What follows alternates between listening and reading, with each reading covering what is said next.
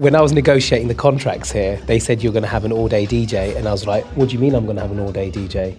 You're going to have an all day DJ. And I was like, okay, what do you mean I'm going to have an all day DJ? And then the lady looked a bit frustrated at me went, you're going to have an all day DJ. And it's only when we moved in, I went, oh, the all day DJ. That's Vishal Marria of data analytics firm Quantexa.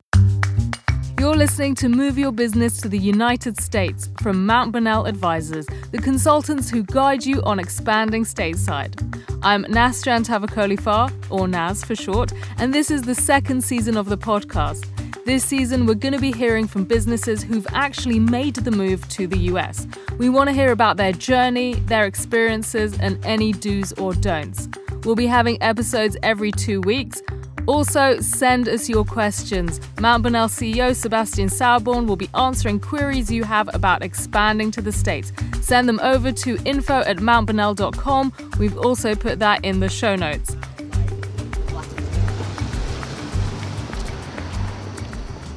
Oh, we are at a WeWork. It's 10 in the morning. It's pretty loud for 10 in the morning. Just walked in, there's a DJ, there's some nice loungy chairs. There's a massive sound system, and we're going to go speak to Vishal Marria of Quantexa. That's us going into WeWork to chat to this week's guest. We battled our way past the morning DJ and the kombucha on tap up to the offices of Quantexa, where we spoke to founder Vishal Marria. Now, Quantexa offer data analysis for a variety of sectors. They help their clients build up an accurate image of someone and their network so that the clients have a fuller view of what's going on.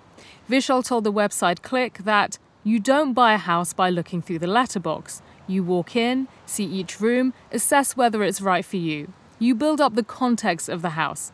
At Quantexa, we help our clients to do the same thing with their customers. They've been opening up offices in the US and in Canada. We sat down with Vishal to hear more about this journey. Vishal Marria, CEO, founder of Quantexa, uh, founded Quantexa in March 2016. So we've been running now for three years and seven months. What, what do you guys do? So we enable our clients to make better decisions by providing them context using internal and external data. And h- how do you do that though?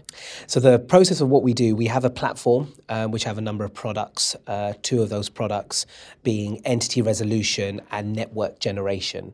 So entity resolution is a process of taking internal and external data, using stati- statistics to understand who your customer is, who your pseudo customer is, and then the network generation component is finding the relationships between those entities to provide context.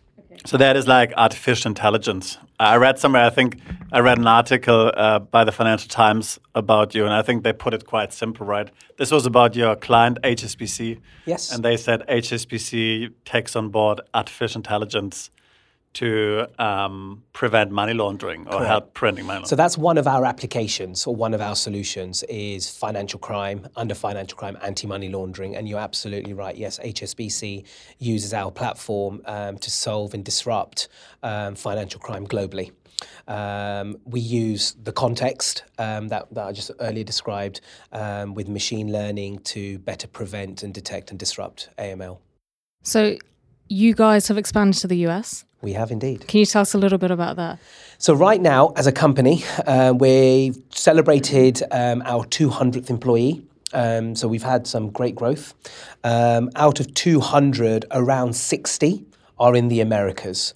So that would be uh, Toronto, Boston, and New York. Um, those are our offices today. we will be expanding more further into places like Charlotte and other areas.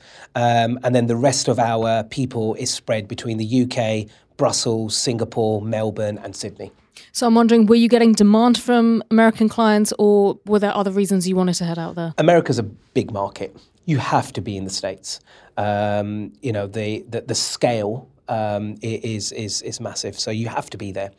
Um, but it was also demand led as well. So there was a direction we were going to go to the states anyway. Um, but there was also demand from a number of financial services clients for us to come and service them around this entity resolution and network problem within financial crime. And how, how had they heard of your services? They've heard of the platform through a number of um, case studies. Um, so the HSBC uh, press that you mentioned earlier, Sebastian, in Financial Times, um, obviously reached out. It, it, also came on the Wall Street Journal. Um, so obviously that, that had a good exposure to a lot of the clients there. But also a lot of institutions were looking at innovative ways to tackle financial crime. Financial crime is not a new problem. Um, Anti money laundering is not a new problem. The approach we are taking to tackle it is a new and innovative way. And a lot of banks, and, I, and I'm going to focus just a bit on the bank side just for now, had vendor fatigue of the traditional way of, of detecting and disrupting financial crime, which is very rules based.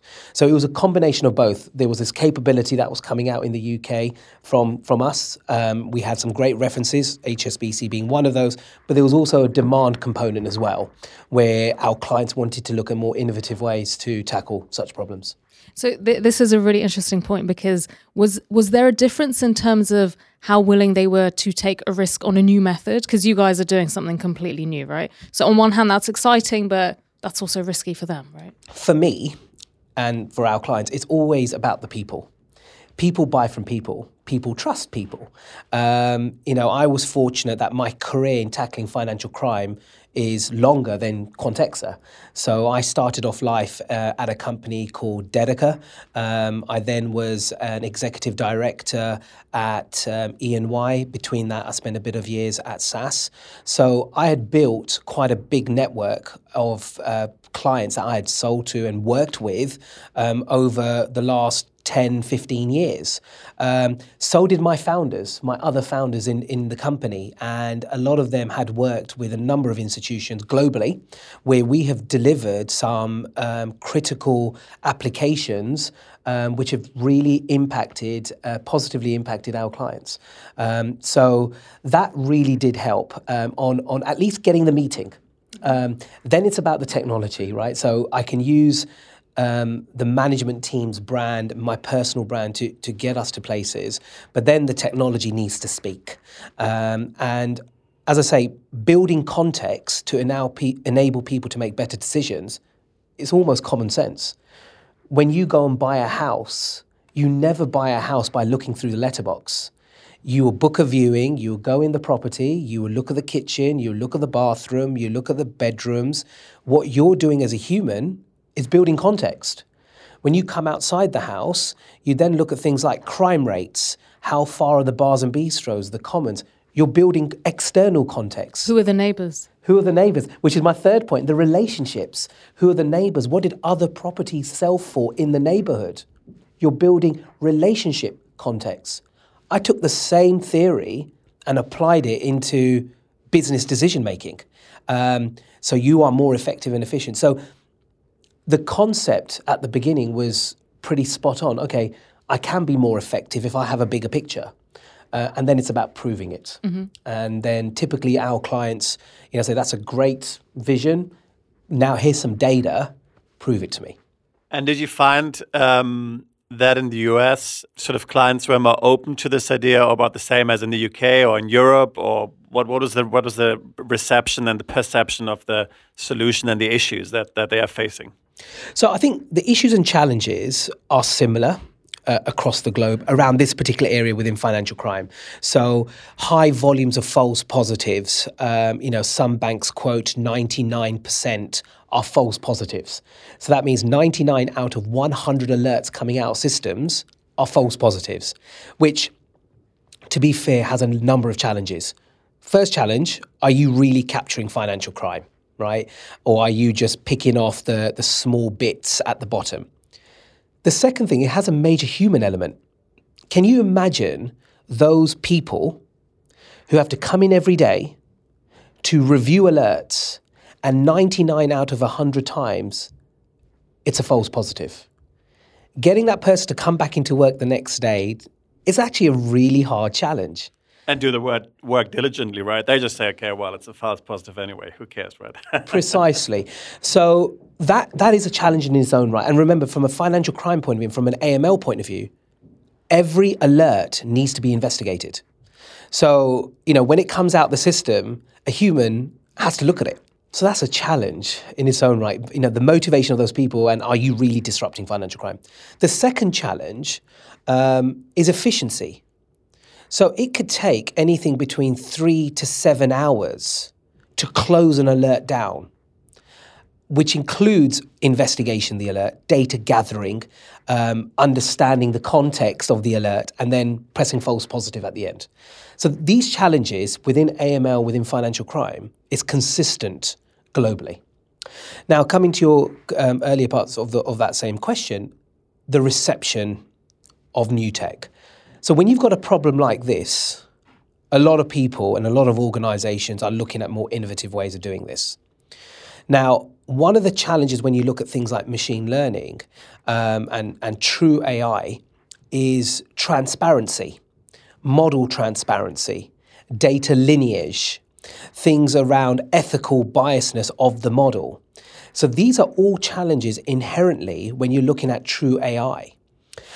Now, the approach we have taken is very much a transparent view of the analytics using both unsupervised and supervised analytics, using the context.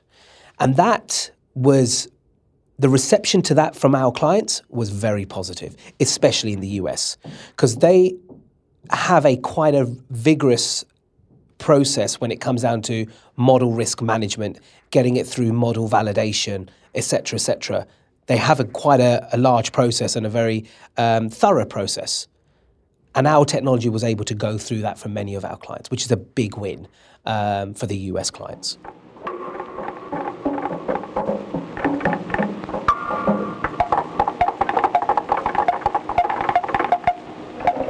Man has described himself in many ways. But if we concentrate on man in relation to his control over his environment, no description is more apt than the description of man as a tool-making animal. And in the short history of mankind, the majority of the tools which man has made can be thought of as an extension of his muscle power. That is, the ability to perform work faster and in greater quantity.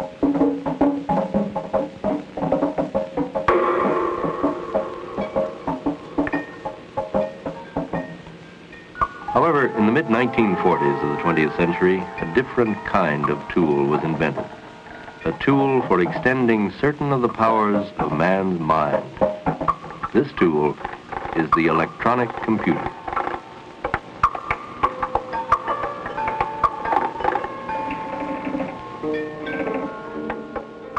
How is the day to day of your business different in the US to here? How, how you do things, how you do what you guys do? Culture is very important. Um, the culture of Quantexa is in the people. Um, so ensuring that culture exports and adapts is really important to me. And the adapt is very important to that part exporting the culture for what we've created here in London is fantastic, and we export that well. But we need to also adapt to local culture as well. What is the culture so that we have a bit of context about how you describe it? So, for me, you know, there's a few sentiments I've already said today. So, it's always about the people. That's inherent in our culture. So those people could be our data scientists, it could be the management team, it could be the engineering team, it could be the operations team. It's always about the people, our investors, our clients. They are all part of this culture building. Trust is also integral to my culture. Um, what, you know, we are here today, three years, seven months where we are processing over 200 billion records for our clients, servicing over servicing clients over 80 countries. Um, the reason why we're there is because there's trust. There's trust in the company. There's trust in the platform. The next piece, which is also really important, delivery to our promise. Now, again, why we, you know, HSBC came on the Financial Times talking about the great work they're doing around uh, AI in financial crime is because we delivered to our promise. We set something, the client set something, and together we delivered. And that's also really important. So, culture is not one word for me, it lives and breathes in us as people. Um, but a couple of key facets to it would be trust and it will be delivery to our promise.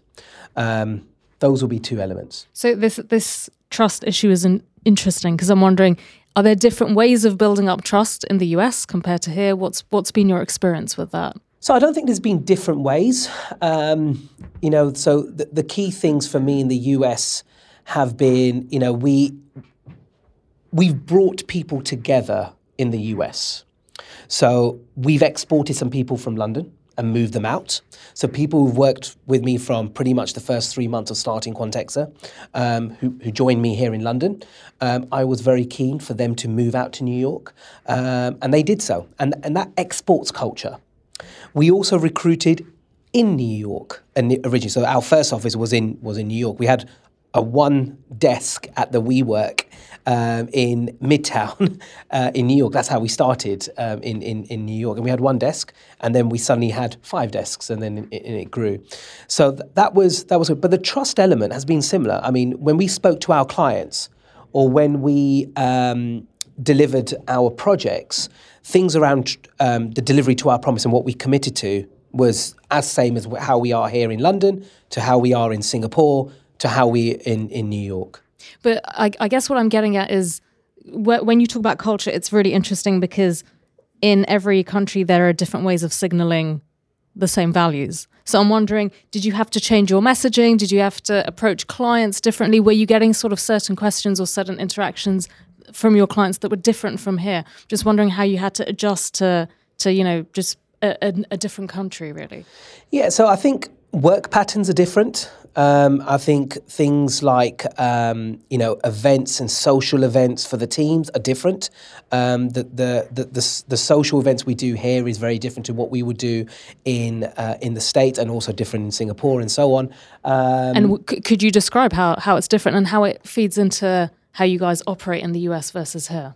So with the US, there's a lot of team events. I would say um, so. There's more things they would do as a as a group, um, and I think that also comes because of the size. Um, it's for me, it's smaller. There's you know sixty odd people there, and there's you know over hundred or so here in in London, or maybe more now. So it's harder to take the whole 100 to 120 people here in London to go and do an event. So you have more sub teams here that will do certain things. Um, so it could be, you know, I remember an event we did a couple of uh, a couple of years ago here in London, which was one of the great events we did, which was axe throwing. We went up to um, somewhere near Mile End, um, and it's a great team event um, actually, and it's it's it's a great from, from, from all ages in the company. It was a great event. In the US, um, they did um, you know more things around sort of quizzes um, and again some more team events like that.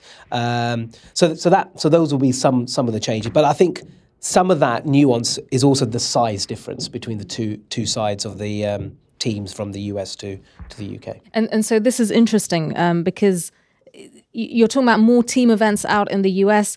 Um, where did that come from? Was it the local employees expecting that? Was it what was it about the culture that led you to to have to make that change? Yeah, so I think there's a lot of it was the some of the local the local people that we recruited, um, and obviously they came from different um, organizations.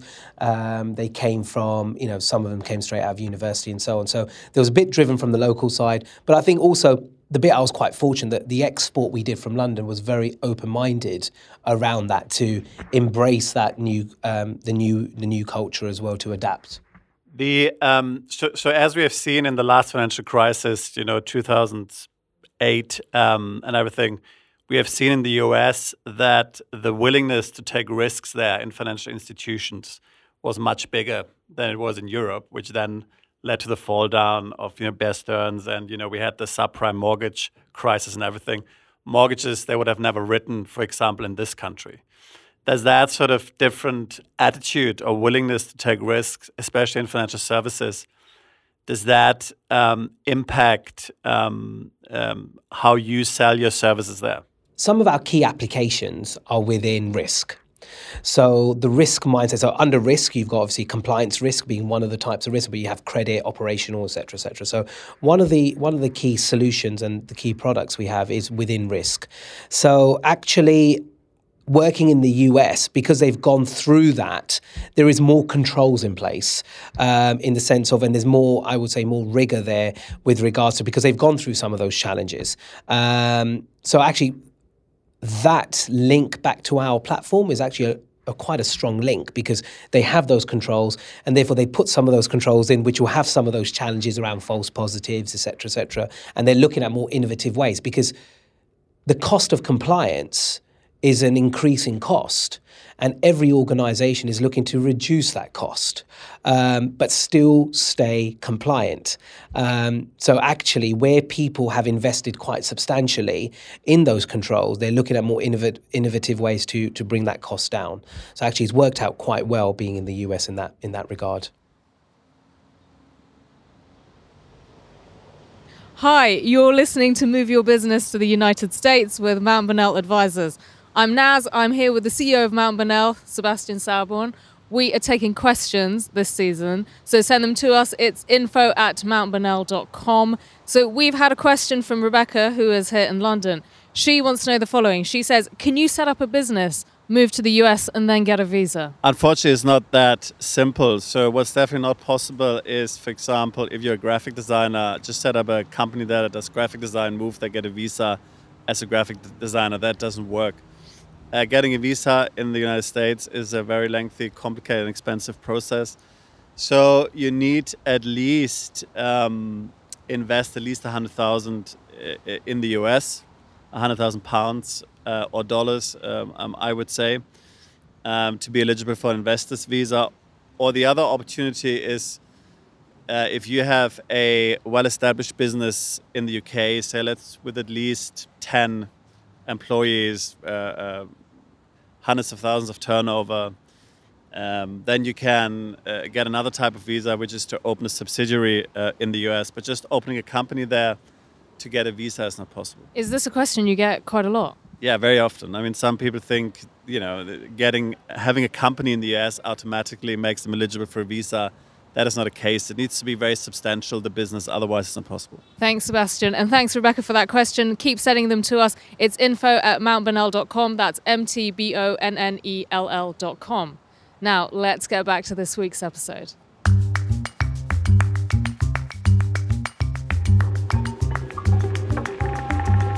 It is the fast, reliable, and tireless performance of a variety of arithmetic and logical operations that gives the computer its great utility and power.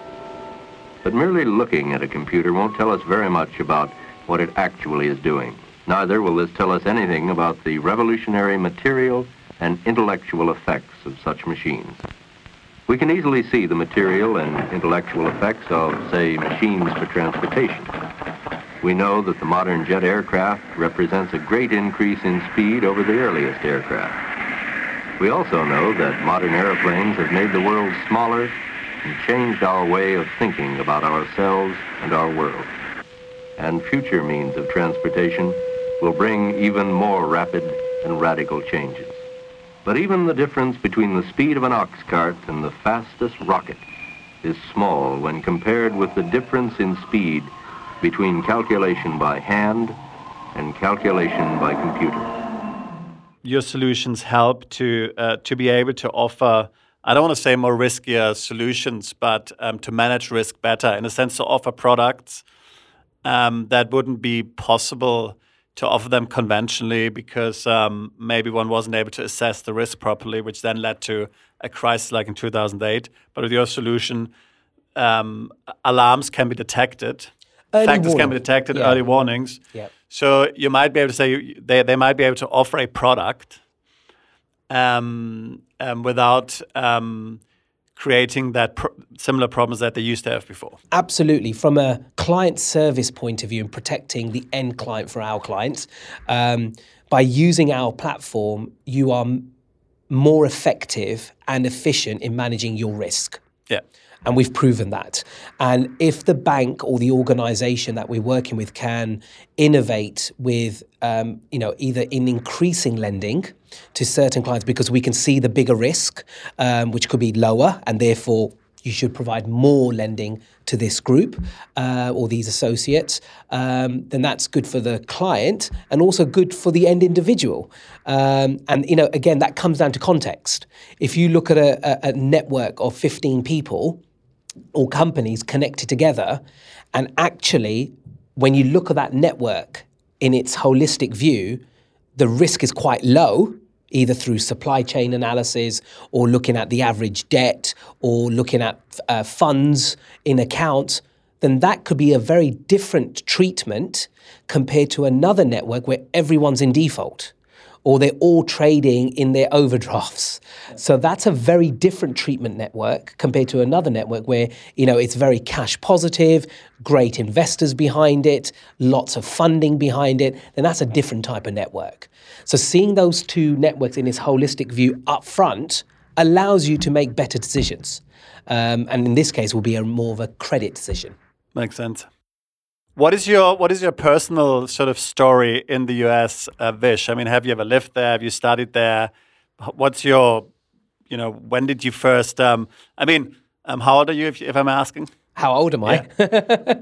I'm 36. You're 36. So I'm sure when you grew up, you watched all these American programs um, in television. So I always think the American culture has greatly influenced us, even if we've never been there, right? I mean, Hollywood movies, absolutely, television. So, what was your what was your uh, story there? What was your you know when when, when did you first kind of um, when did America first came up on your horizon? That's a great question, Sebastian. So. Um, you, you are absolutely right. I do watch a lot of um, American um, TV programs, and I'm a I do watch a lot of Billions and I do watch a lot of Suits. Um, and actually, in both of those two uh, dramas, um, have influenced the way I think and the way I. I would say drive my businesses in different ways. um, so you know that's been a big influence. I would say with a lot of lot of other things. Um, so a bit of background. So my, my dad came to England um, in 1961 from India. Um, he came um, with one shilling um, one uh, one shilling in, in his pocket, and you know he did incredibly well from himself, and retired in the late nineties. Um, and he, he, married my mum in sixty five, uh, and they both worked together pretty much twelve to fourteen hours every day um, for for over thirty years, and then they retired in the late nineties. Um, so business has been with me for a very young age. Um, you know, I've done very well academically, but business wise, you know, most kids when they were about six years old, after school, went home. After school, I used to go to my dad's cash and carry, um, and I worked there from oh. about four till six thirty before going home. Um, so um, it's a good apprenticeship, no? It, it, it was for twenty years, and and it's it's um, so business has always been with me um, from a very young age, and in the family, business has always been discussed, um, which my mum always tried to push away. Say, when we get home, no more business talk. Uh, but that you know never could, happened. It's, it's very hard for that to happen when when you're in that business mindset. But um, just sort of switching back to to the states. I mean, I've been working in and out of the states since 2005. Um, I, when I was back in my previous careers, I spent some time out. I never physically moved out, um, but I've spent a lot of my time in the States, especially in our offices but in, in, in New York, Boston, and, and obviously in, in Toronto. I spent a lot of time in Charlotte um, with some of our clients there.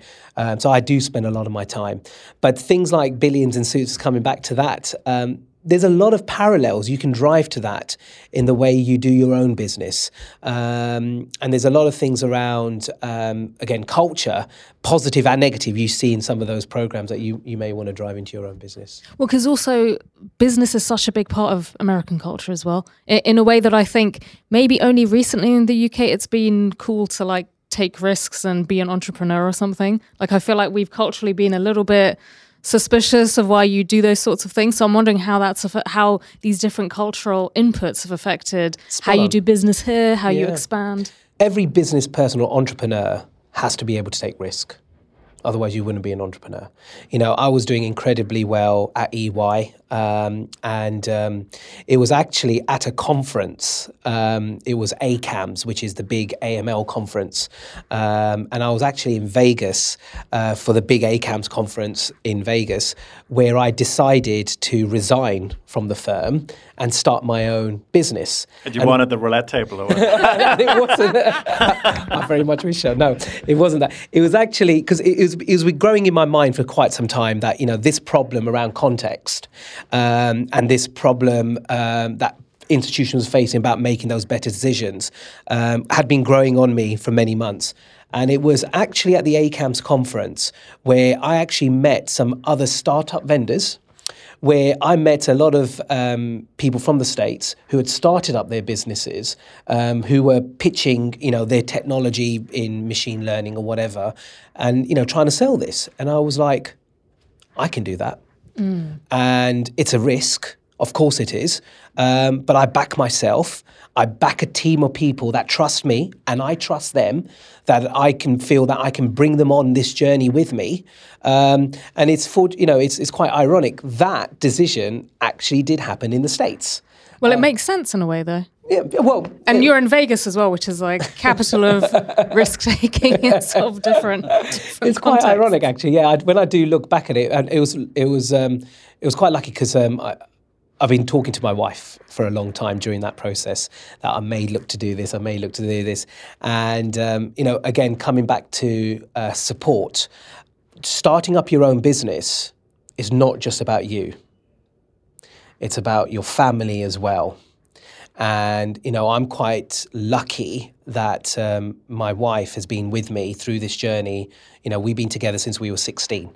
Um, so, you know, she was my high school sweetheart, as you would say in the States. Uh, but she's been with me throughout my whole journey. And, um, you know, this was a combined decision because it directly impacts your family. Um, directly impacts you. Starting your own business is not just about you. It's about if you have a if you if you if you have a family, it's, it's a direct impact to them as well. So you're talking about these people you met in this conference in Vegas um, who had taken a risk and started their own their own companies. Um, I'm wondering what were the reactions of your colleagues back here in London when you said, "I'm going to quit and I'm going to go off and do my own thing." Hmm. So some thought it was only a matter of time that I would do something on my own because also of your like you know your kind of heritage from your dad, that yeah. entrepreneurial so culture and spirit that you inherited. To, to be clear, in my family, no one's ever worked for anyone. oh, wow, incredible. They've always done their own thing. I was the first person in, I think, pretty much my entire family's generations that actually went first and got a job and didn't do their own business. Um, and my dad said, I'll give you three months, of Vish, working for someone, and then you're going to go and do it yourself. And, uh, you know, f- almost 14, 15 years later, I then did it, right? And I did my own business. So some p- people who are close to me um, knew that it's only a matter of time. And the timing was perfect for me. So the, the increase and the adoption of open source, open architecture, data lakes, big data, big analytics has only been something that's been happening over the last sort of five, six, seven years. If I tried to do Quantexa 10 years ago, it wouldn't be as successful as today. Because some of the underlying open architecture that we've built Quantexa on has only been around in the last sort of five to seven years. And the most important thing with technology, as we all know, is adoption of technology. And if I tried to go to a large organization many years ago with some open architecture or open source in my platform, they'll be like, no, no, no, we don't do that, we can't buy that, blah, blah, blah. But there is a big pull now of looking at new innovative ways of tackling problems using the best of open architecture that's available. So the timing thing has also been quite important. But just, uh, Nas, coming back to your question, what did people say? So people that were close to me, it was only about time. Um, some people were quite surprised um, that okay, you know, you're doing incredibly well at the firm, um, and I was having a great time. It was a great firm I was working for. Um, so some were quite surprised, but people that were really close to me um, was almost you no. Know, it's uh, it's it was always a matter of time before you're going to do your own thing. Sounds good. I used to work for Ernst Young as well, you know. Ah, okay. But also for PwC. I prefer PwC to be honest, but that's a different question. Two great firms. The problem-solving power of mathematics and logic, combined with the speed and accuracy of a machine for carrying out these operations, is the basis of the computer revolution. But does this mean that a computer can produce a new idea or make an original contribution to knowledge? I wanted to ask a little bit about the nuts and bolts of moving, because yes. a lot of the people listening are people who are also in this process. Yeah. Um, so, what what were the actual steps you took when you were setting up in the US? Also, any anything you didn't expect, any do's or don'ts, looking looking back at that early process right now. Oh wow, it, it's it's a bit of a blur, but and that's because it was it was a lot of late nights. Which says a lot, right? yes. It, uh, look, Everybody all, says that, by the way.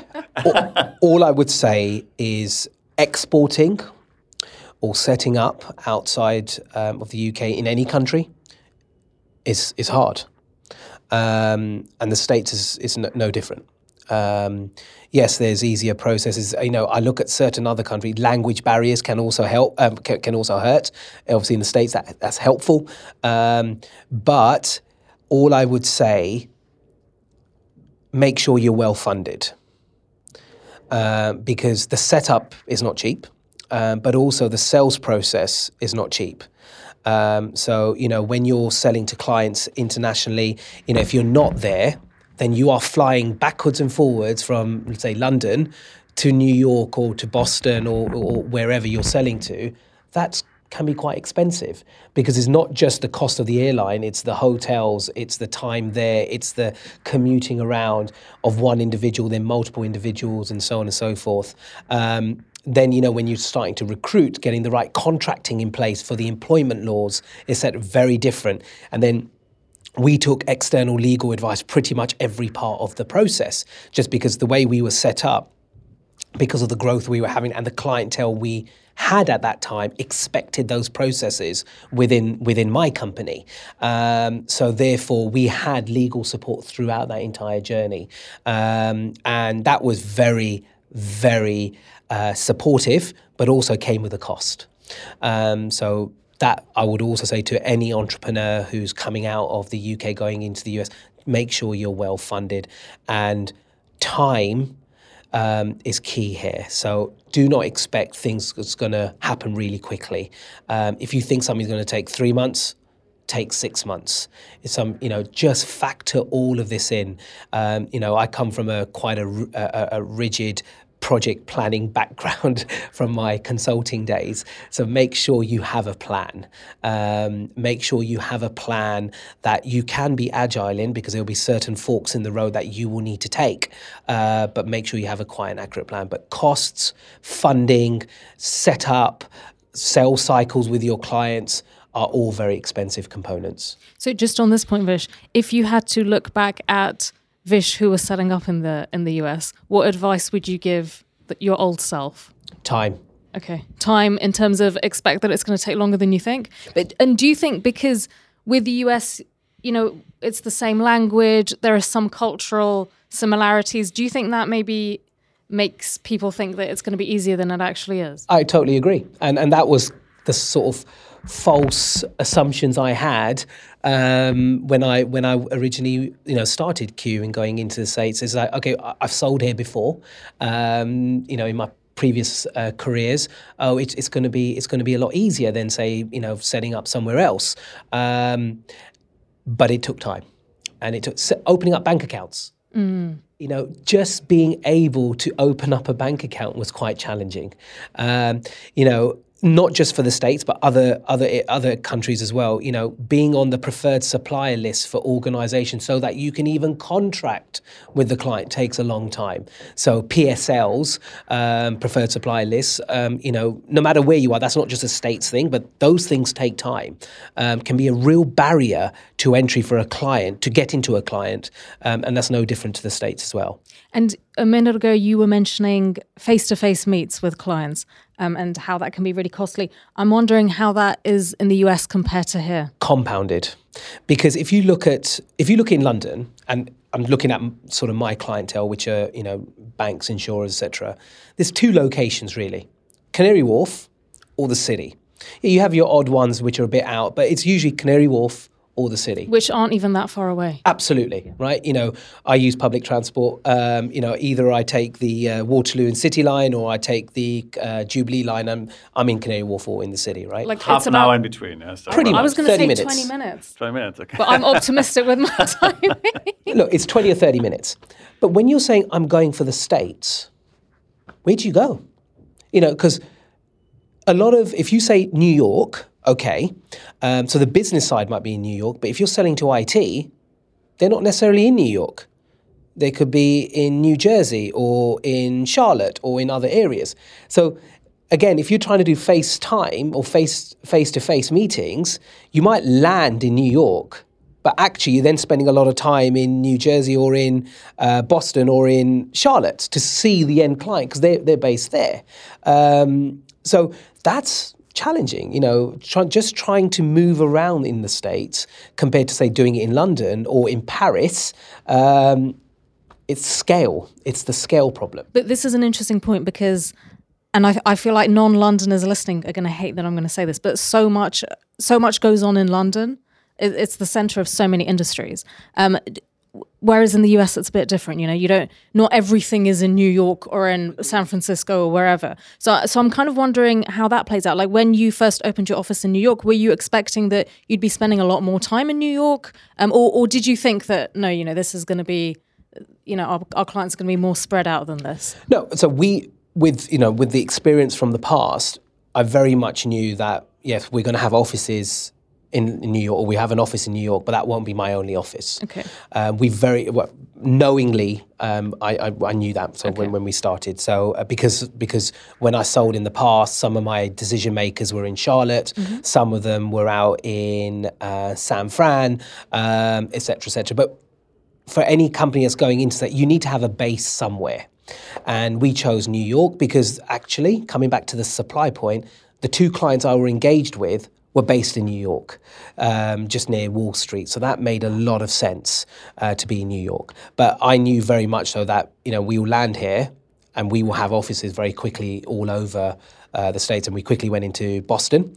Um, Boston was great um, because we, we're making that to more of our um, data science um, area, and we, we we work very closely with the local universities um, to to attract the talent into our company. And we're doing some very much some very exciting stuff with our clients from our Boston offices as well as um, expanding into Toronto as well.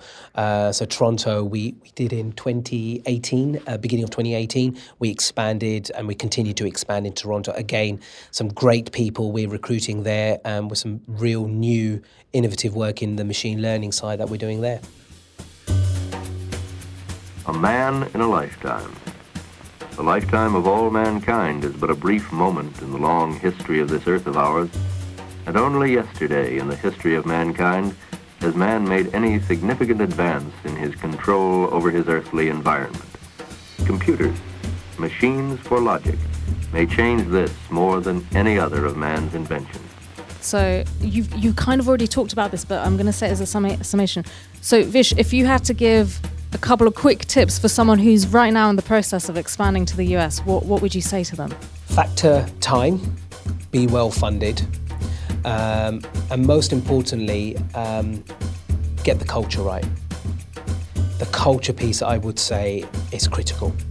And make sure you adapt to local culture as well as bring, you know, bring the great stuff that you're doing in UK or wherever across as well. But time, funding, export and adapt of culture. You've been listening to Move Your Business to the United States from Mount Bonnell Advisors. I'm Nastaran Tavakoli Far, and today's guest was Vishal Marria of Quantexa. We've put their details in the show notes, do check them out. Emmett Glynn is our sound engineer, and Nevena Paunovic is our podcast manager. You'll have also heard some samples from the Prelinger archives, who have some great historical material from the US. We'll be back in two weeks. Send us your questions about expanding to the US. The address is info at mountbonnell.com. That's M T B O N N E L L, or see the show notes for more. Okay, we'll speak to you soon.